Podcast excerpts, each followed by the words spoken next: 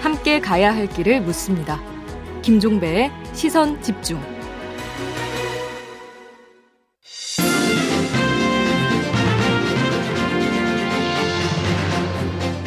네, 더불어민주당 윤건영 의원과 함께하는 슬기로울 정치 시간입니다. 어서 오세요. 네, 안녕하세요. 윤건영입니다. 네. 지난주는 의원님께서 해외 공관 국정감사 때문에 출장을 가시는 바람에 이제 네. 한주 건넜더니 어떻게 잘 다녀오셨고요. 네, 덕분에 잘 다녀왔습니다. 알겠습니다. 미국 다녀오신 거죠? 네, 그렇습니다. 그럼 관련 좀 질문부터 좀 드릴게요. 네. 뉴스 나온 게 지금 한국과 미국이 종전선언 문항까지 그 협의했다. 뭐 이런 보도가 나오는데 혹시 어떻게 파악하고 계세요? 어, 어제 국정감사에서 외교부 장관에게 여러 의원들이 질문을 했는데 음. 대단히 조심스럽게 답변을 하더라고요. 네. 그리고 제가 미국 출장길에 들었던 여러 소식통들로부터 들은 이야기도 있는데 네.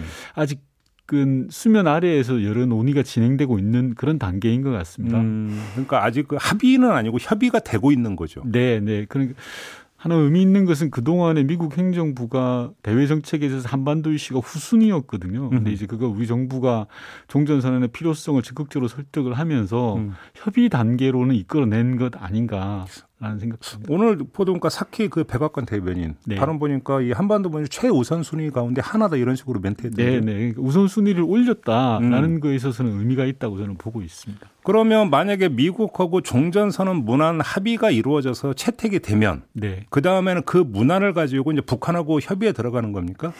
뭐 순서가 뭐 술, 그렇게 되는 건가요? 뭐 순리상으로 보면 그렇게 되는 거죠. 예. 예.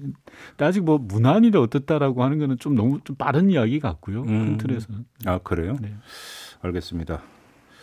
오늘 사실은 근데 그 전국적인 관심사는 누리호거든요. 네, 네. 제가 네. 왜 말씀드려 SLB 이름을 여쭤봐야 되는데 그럼 좀 미루고 예. 누리호 발사가 있는데 어. 제가 이 이야기를 꺼내는 게 일전에 이제 그 한미 간의 사거리 협정 개정을 맞습니다. 했을 때 네네. 네. 그 의원님께서 이제 이 의미 부여를 어떻게 했냐면 우리 우주 로켓 그 기술 개발에 상당한 박차를 가할 수 있다는 취지로 말씀을 하셨고 네네. 네. 그게 사실 누리호고 연결이 되는 거죠. 맞습니다. 어떻게 봐야 되는 겁니까? 지난 5월 달에 한미 정상회담에서 의미 있는 성과들을 거두었는데 음. 그 부분에 하나가 방금 말씀하신 미사일 사거리 지침을 해제한 겁니다. 음. 수십 년 동안 대한민국은 온전하게 미사일을 발사할 수 없었습니다. 네. 우선 사거리에 관한 문제, 탄두에 관한 문제가 걸려 있었는데요. 음. 그걸 한미 정상회담에서 해, 결을 했죠. 네. 그에 따라서 우리가 아, 탄두나 미사일에 관한 사거리에 제한이 없다 보니까 음. 우주로 가는 기술, 즉 우주 기술을 더욱더 개발할 수 있는 여건이 만들어지게 된 것입니다. 네네. 그 상징적인 게 바로 누리호고요. 예. 이제부터 저희가 독자적으로 우주 개발 기술을 다가서는 데 있어서 더 훨씬 더 유리한 음. 고지에 왔다라고 음. 보시면 될 것 같습니다. 그러니까 이제 과거에 있었던 거 이제 발사체 기술은 사실은 러시아 거였고 맞습니다. 요번에 순수 이제 국산 네네. 이렇게 보면 되는 거죠. 네, 그렇습니다. 근데 저는 여기서 이제 이 점도 좀 있는 것 같은데 북한 같은 경우는 로켓 기술하고 미사일 기술은 똑같은 거고 우리는 로켓이라고 이제 계속 주장을 해왔잖아요. 네, 북한 네. 같은 경우가. 네. 근데 우리가 이제 누리호를 이제 발사를 하고 성공을 하게 되면 네. 결국은 북한의 ICBM 개발 박차를 가하는데 오히려 또 이제 명분을 명분으로 활용을 하지 않겠습니까? 일각에서는 그러한 부분들이 군비 경쟁으로 이어질 것이다라는 걱정들을 하고 있는 거죠. 네. 그런데 네. 다만 분명한 것은 음. 북한은 핵 개발을 통해서 유엔 제재를 받고 있고 유엔 안보리 결의를 위반한 것입니다. 네. 우리하고 좀 차이가 있는 거죠. 음. 어, 그럼에도 불구하고 북한은 계속 자위권적인 조치다. 네. 당신들은 하는데 왜 우리 보고 못하게 하냐? 네. 이중 기준을 없애라라고 네. 하면서 미국을 압박을 하고 있는 거죠. 음. 하지만 한반도 의 군사적 긴장이 격화되는 것은 온당치 못하다고 생각을 하고요. 으흠. 평화적으로 관리에 들어가야 된다라는 음. 생각이 듭니다. 그러니까 바로 당신들 하면서 왜 우리 보고 뭐라고 하느냐가 네.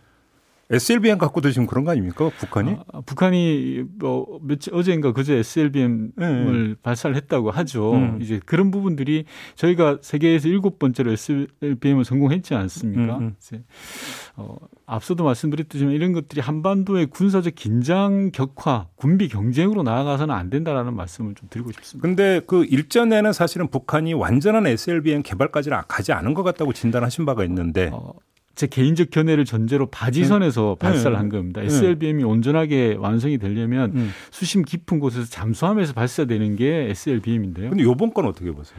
여러 가지로 아직 정확하게 한미 당국 전략 분석이 끝나진 않았습니다만 음. 잠수함에서 발사한 것으로 보여진다라는 추측이 좀 많은 것 같습니다. 그래요. 네. 그러면 그 SLBM을 발사할 정도의 잠수함도 이미 개발이 어, 끝났고 아닙니다. 그런 대형 잠수함은 아니고요. 기존에 네. 북한이 가지고 있던 잠수함. 아, 아 그래요? 네. 아 거기서도 쏠수 있어요, SLBM. 네. 오.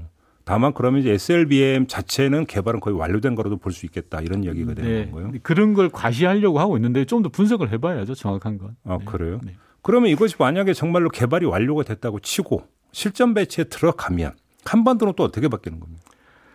아, 이제 그런 부분들이 최근에 윤석열 후보, 홍준표 후보가 핵 배치 뭐 이런 이야기하고 좀 맞물리는데요. 네. 저는 좀 정말 심각하게 걱정되는 부분입니다. 한반도의 핵 배치 문제나 음. 군비 경쟁 문제를 아이들 장난감 이야기하듯이 너무 편하게 이야기하시더라고요. 음. 대한민국 야당의 수준이 저는 걱정되는데요. 음. 어, 미국의 국무부 수석 부차관보도 이야기했지만 뭐 실현 가능성이 없는 어설픈 주장이다라고까지 이야기했습니다. 핵 배치 관련해서는. 네. 한반도에 핵 경쟁이 일어나고 군비 경쟁이 일어나면 손해 보는 건 우리나라밖에 없습니다. 음. 경제에 심각한 영향을 미칠 거고요. 예. 수출 주도인 우리 경제는 일순간에 타격을 받을 수밖에 없습니다. Korea discount는 심화되는 것은 물론이거든요. 따라서 외교 안보 이슈만큼은 음. 좀 정치적 이익보다는 좀 국익을 생각했으면 좋겠고요. 네. 허황 된 얘기로 좀 제발 국민들 현혹시키지 않았으면 칼춤 추지 않았으면 좋겠습니다. 망하면 국민의힘만 망하는 게 아니라 대한민국 전체 가 망하는 일이거든요. 근데 그런데 어제 지금 진행됐던 대구 경북 토론회 있잖아요. 국민의힘. 네 여기서 네. 윤석열 후보가 또 어떤 얘기를 했냐면 미국이 SLBM을 한반도 인근에 운항하는 것. 네. 이 이야기를 했거든요. 그럼 이건 어떻게 평가를? 정말 하나 두 제대로 모르시는 거죠. 아, 그래요? 한반도에 전술핵을 배치한다든지 이렇게 되면 음. 동북아 음. 지역의 군비 경쟁은 불보듯이 뻔한 거 아니겠습니까? 네. 일본이라든지 중국을 자극할 수도 있고요. 음흠. 한반도를 화학구로 만들겠다는 정말 위험천만한 발상이라고 생각합니다. 그래요. 알겠습니다. 이번에 좀 이제 국내 정치 이야기로 좀 넘어가겠는데요. 네. 어제 그 경기도에 대한 두 번의 국감을 혹시 좀 지켜보셨습니까, 의원님? 어, 봤습니다. 어떻게 평가하세요? 국민 입장에서는 국정감사답지 못했습니다. 국회가 음. 대기관으로서 국민을 대신해서 하는 게 감사인데 네. 일종의 청문회가 돼버렸습니다. 그것도 음. 청문회도 깔끔한 청문회가 아니라 지저분한 청문회가 됐죠. 음. 국회의원들이 자기 질문만 하고 답변 안 주는 게 아주 좀 이게 졸졸한 짓이거든요. 그렇게 하거나 좀 구태연한 방법들이 다 동원됐던데 음. 저는 국민의힘이 다소 멍청한 선택을 했다 생각을 합니다. 국정감사 본연의 취지로 나갔더라면 음. 하는 생각이 들고요. 왜 근데 그걸 멍청하다고까지 평가를 하시는 거예요? 어, 창과 방패의 대결이었습니다. 근데 음. 그 창이 방패를 뚫지를 못했어요. 음. 뚫지 못한 이유는 첫 번째로 창 끝이 정말 무디였어요. 준비를 정말 안 하셨더라고요. 음. 두 번째는 그 창이 자해 행위를 할 정도였습니다. 조폭 연루설 같은 아, 경우는 예. 국민들의 비웃음을 샀죠. 세 예. 번째는 전략이 부재했는데 이재명 후보에 대한 네가티브로는 전 대선을 이길 수 없다고 생각합니다. 국민의힘은 이번 대선은 음. 저는 네가티브를 적게 하는 사람이 이길 거다라는 생각이 드는데 음. 국정감사를 네가티브의 장으로 만들어 버리는 것 자체가 전략의 실패 아닌가라는 생각이 듭니다. 알겠습니다. 아무튼 민주당이 경선이 진행되는 도중에는 의원님은 엄정 중립을 선언을 하셨는데 네. 경선은 끝났고 후보는 선출이 됐습니다. 네. 이제 남은 절차는 당 차원의 선대위를 꾸리는 거 아니겠습니까? 네, 그렇습니다. 혹시 선대위를 꾸리면 거기에는 합류를 하실 겁니까? 당연히 뭐 요청이 있으면 전 적극적으로 검토를 해야 되고요. 제 네. 역할이 필요하다면. 예. 그러면 그 예, 예를 들어서 이제 그 청와대 출신 의원님들 있잖아요. 네. 그분들하고 이제 그 지금 생각은 공유하고 있는 생각이신 거고요. 뭐 다르지 않을 거라고 생각합니다. 확인은 못 해봤지만. 음, 네. 그렇죠. 이건 이제 특정 어떤 한 인물이 아닌 당 차원의 문제가 되는 거니까. 네, 뭐. 송영길 대표가 이재명 후보가 되는 것 자체가 정권 교체다라는 취지의 발언을 했는데 이건 어떻게 평가하십니까? 뭐 조금 다소 해석의 결이 좀 다르다고 생각을 하는데요. 어, 물론 개선과 혁신의 관점에서 이야기하셨을 거라고 이해하고 싶습니다. 네, 어제 어제 그렇게 설명하더라고요. 네, 네, 이해할 수 있습니다만 음. 분명한 건 정권 교체냐 정권 개성이냐 뭐 재창출이냐라는 문제는 좀 의미이 다른 문제라고 생각을 합니다. 아 그래요? 네. 좀 약간 그럼 좀, 좀 나간 발언이다 이렇게 보시는 겁니까? 뭐 생각의 정도에 따라서는 그럴 수 있는데요. 네. 네. 그래요. 알겠습니다. 윤석열 후보가 아, 전두환 씨 관련 발언한 거 있잖아요. 네. 어떻게 어떻게 어떻게 된가 들으셨어요? 저는 이 우리 일부 기득권 세력의 군부 독재에 대한 천박한 인식이 아닌가 싶습니다. 음. 예를 들면 이완용은 탁월한 문장가요 행정가다라는 거하고 다를 게 하나도 없는. 예. 지도자는 수방, 수단과 방법을 가리지 않아야 된다라는 그런 인식조차도 저는 좀 겁이 나더라고요. 음. 우리 기득권 중에 일부겠지만 그런 생각을 갖고 있다는 것 자체가 대단히 좀 심각한 문제다라는 생각이 듭니다. 그런데 윤석열 후보가 어제 했던 것은 국민 민생을 좋게 한다면이라는 예. 단서를 달았죠. 아니 뭐 이완용은 그런 말 안 했겠습니까? 그리고 저는 또 정치 지도자는 중요하게는 일관성이 있어야 된다고 생각하는데요. 네. 어, 손바닥에 왕자 새겼다가 며칠 있다가 성경책 들고 교회 가는 모습이나 음. 광주 5.18 무역에 가서 눈물을 보이고 반성하다가 부산 가서는 전두환을 찬양하는 거나 음. 냉온탕을 왔다 갔다 해서는 안 된다고 생각합니다. 오락가락해서는. 네. 근데 이제 그런 모습들이 어떻게 보면 권력을 향한 일종의 본성 박지와도 음. 같은 그런 본성 아닌가. 음. 유리하다 싶으면 이리 가고 저리 가고 하는 그런 모습들이다. 그래서 좀, 좀 참담한 그런 생각도 듭니다. 그러면 쉽게 하면 대통령이 되어서 민생을 위해서라면 수단 방법을 가리지 않아야 된다는 취지가 아니라 네. 대통령이 되기 위해서 수단 방법을 안 가리고 있다 맞습니다. 이런 말씀이십니까? 예, 예. 저는 뭐 정치인이 내상과 외상을 입을 수 있다고 생각합니다. 겉으로 보이는 상처는 외상이죠. 예. 시간 지나면 낫는데요. 예. 이번 윤석열 후보의 광주 발언, 이 전두환 씨 관련된 발언은 음. 심각한 내상입니다. 음. 중도층에게 전 돌이킬 수 없는 그런 상처를 줬다라고 생각합니다. 그렇게 보시는 거고요. 네. 알겠습니다. 지금 이낙연 전 대표의 선대위 합류 문제는 지금 어떻게 전망을 하세요? 그리고 어떻게 해야 된다고 생각을 하세요? 이재명 후보 측에서 경선 과정에서 떨어지셨던 상대 후보들을 저는 보도 많아야 된다고 생각을 음. 합니다. 어, 이번 대선은 정말 박빙 선거이기 때문에요. 네. 진보개혁 진영이 가질 수 있는 모든 자원들을 총동원해야 된다고 생각하고 음, 음. 그래야지만이 기계적 결합이 아니라 화학적 결합이 가능한데 음. 화학적 결합을 위해서라도 사람의 마음을 얻어야 됩니다. 네. 한 번이 아니라 두 번, 세 번, 열 번, 스무 번 만나서라도 마음을 얻는 게 중요하다고 생각합니다. 근데 솔직히 좀 감정적 앙금이 아직 남아 있는 것 같은데. 당연히 있을 수밖에 없죠. 경선이라는 과정을 거치면서 예. 그래서 그러한 과정 암 과정에서 나타난 앙금들을 풀어가는 음. 과정들이 저는 절대적으로 필요하다고 생각합니다. 근데 이제 사실은 이제 우리가 이제 흔히 뭐 올리는 개파라고 하는 거 있잖아요. 네. 개파라고 하는 것들이 만들어지는 결정적 계기가 사실은 당내 경선 과정이잖아요. 뭐 그것도 하나의 과정이죠. 요번에 어쨌든 그런 우려는 좀 기우라고 보십니까? 지금부터 잘해 나가면 그게 기후가 될 것이고요. 네. 지금부터 잘 못한다면 음. 그게 그, 그러한 개파 정치들이 굳혀지는 음. 안 좋은 계기가 되겠죠. 아, 결국은 이제 어떻게 푸느냐가 네, 문제다. 그렇습니다. 그러면 이재명 후보가 먼저 손을 내밀어야 된다. 당연합니다. 그러니까. 승자니까요. 그렇게 하나만 더 여쭙고 마무리할게요. 얼마 엊그저께 그 뉴스가 나왔던데 그 대선이 끝날 때까지 고위 당정청 회의를 그러니까 중단한다라고 하는 뉴스가 나왔거든요. 그러니까 네. 청와대의 선거 중립이나 이런 차원에서 이거 어떻게 봐야 되는 겁니까? 뭐 저는 충분히 선택 가능한 이야기라고 생각을 하고요. 예. 청와대 입장에서는 대선에 이게 정치적으로 개입되지 않는 걸 선택하는 거라고 생각을 하고 음. 당도 그런 부분들에 대해서는 큰 틀에서는 동의가 가능하다고 생각을 합니다. 그래요. 네. 그렇게 놓고 본다면 그런 기조라고 한다면 이재명 후보가 지금 문재인 정부의 국정 기조와는 다른 인가 그 정책 공약을 가고 그걸 또 주장할 수도 있다는 이야기로도 연결이 되는 거 아니겠습니까? 문재인 정부는 정당 정부입니다. 네. 민주당과 함께 만들어진 음. 정부이고요. 음. 이재명 정부가 만약에 출범을 한다 해도 그건 네. 정당 정부입니다. 네. 민주당과 같이 가는 정부이기 음. 때문에 그 속에서 연속성이 있고 함께 하는 것은 있다고 생각합니다. 을 여기서 아주 미묘한 지점이 좀 나오는 것 같은데 네. 그러면 그게 이제 송영길 대표의 정권 교체 발언 오고 네. 약간 좀 맞물리는 지금 미묘한 부분이 좀 있는 것 같습니다. 예. 알겠습니다. 네. 이렇게 마무리하죠. 더불어민주당 윤건영 의원과 함께했습니다. 고맙습니다. 고맙습니다.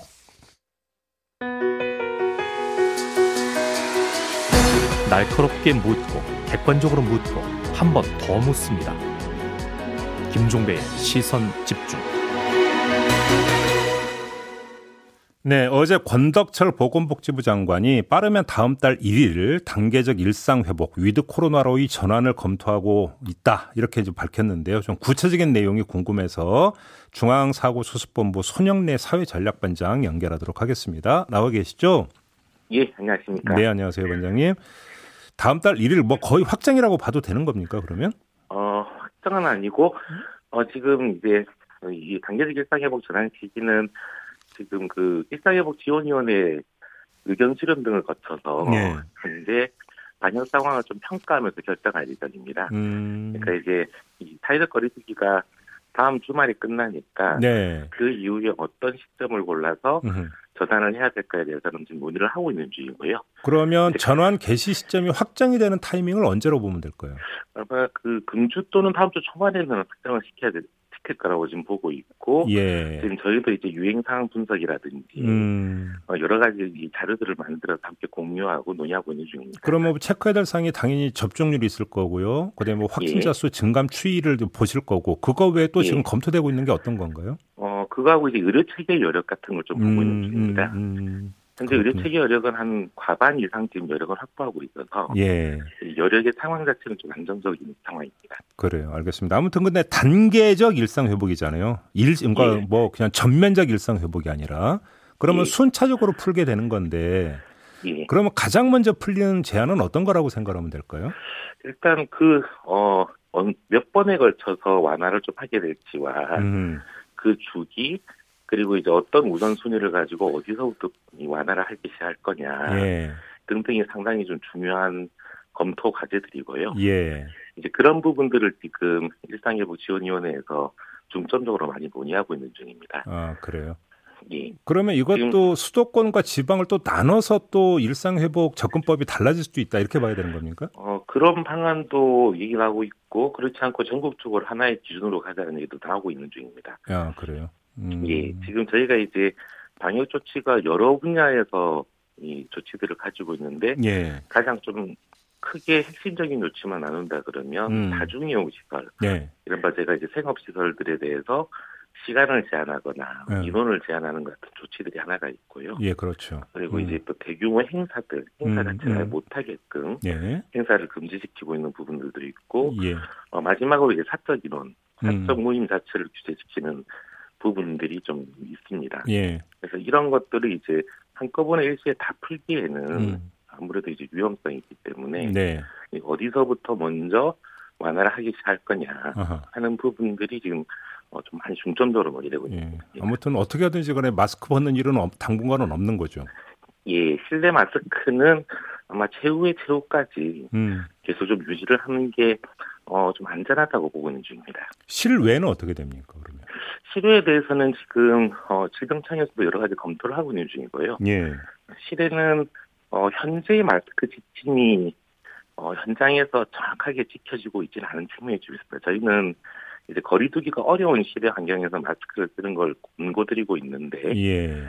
실제로는 이게 상황을 구별하기가 좀 쉽지 않다 보니까, 예. 사실은 실외에서 혼자 계시거나 이럴 때조차도 마스크를 안 쓰는 게 지금 현재 우리 사회의 현상인 것 같습니다. 음, 그래요. 일상회복 지원위원회 있잖아요.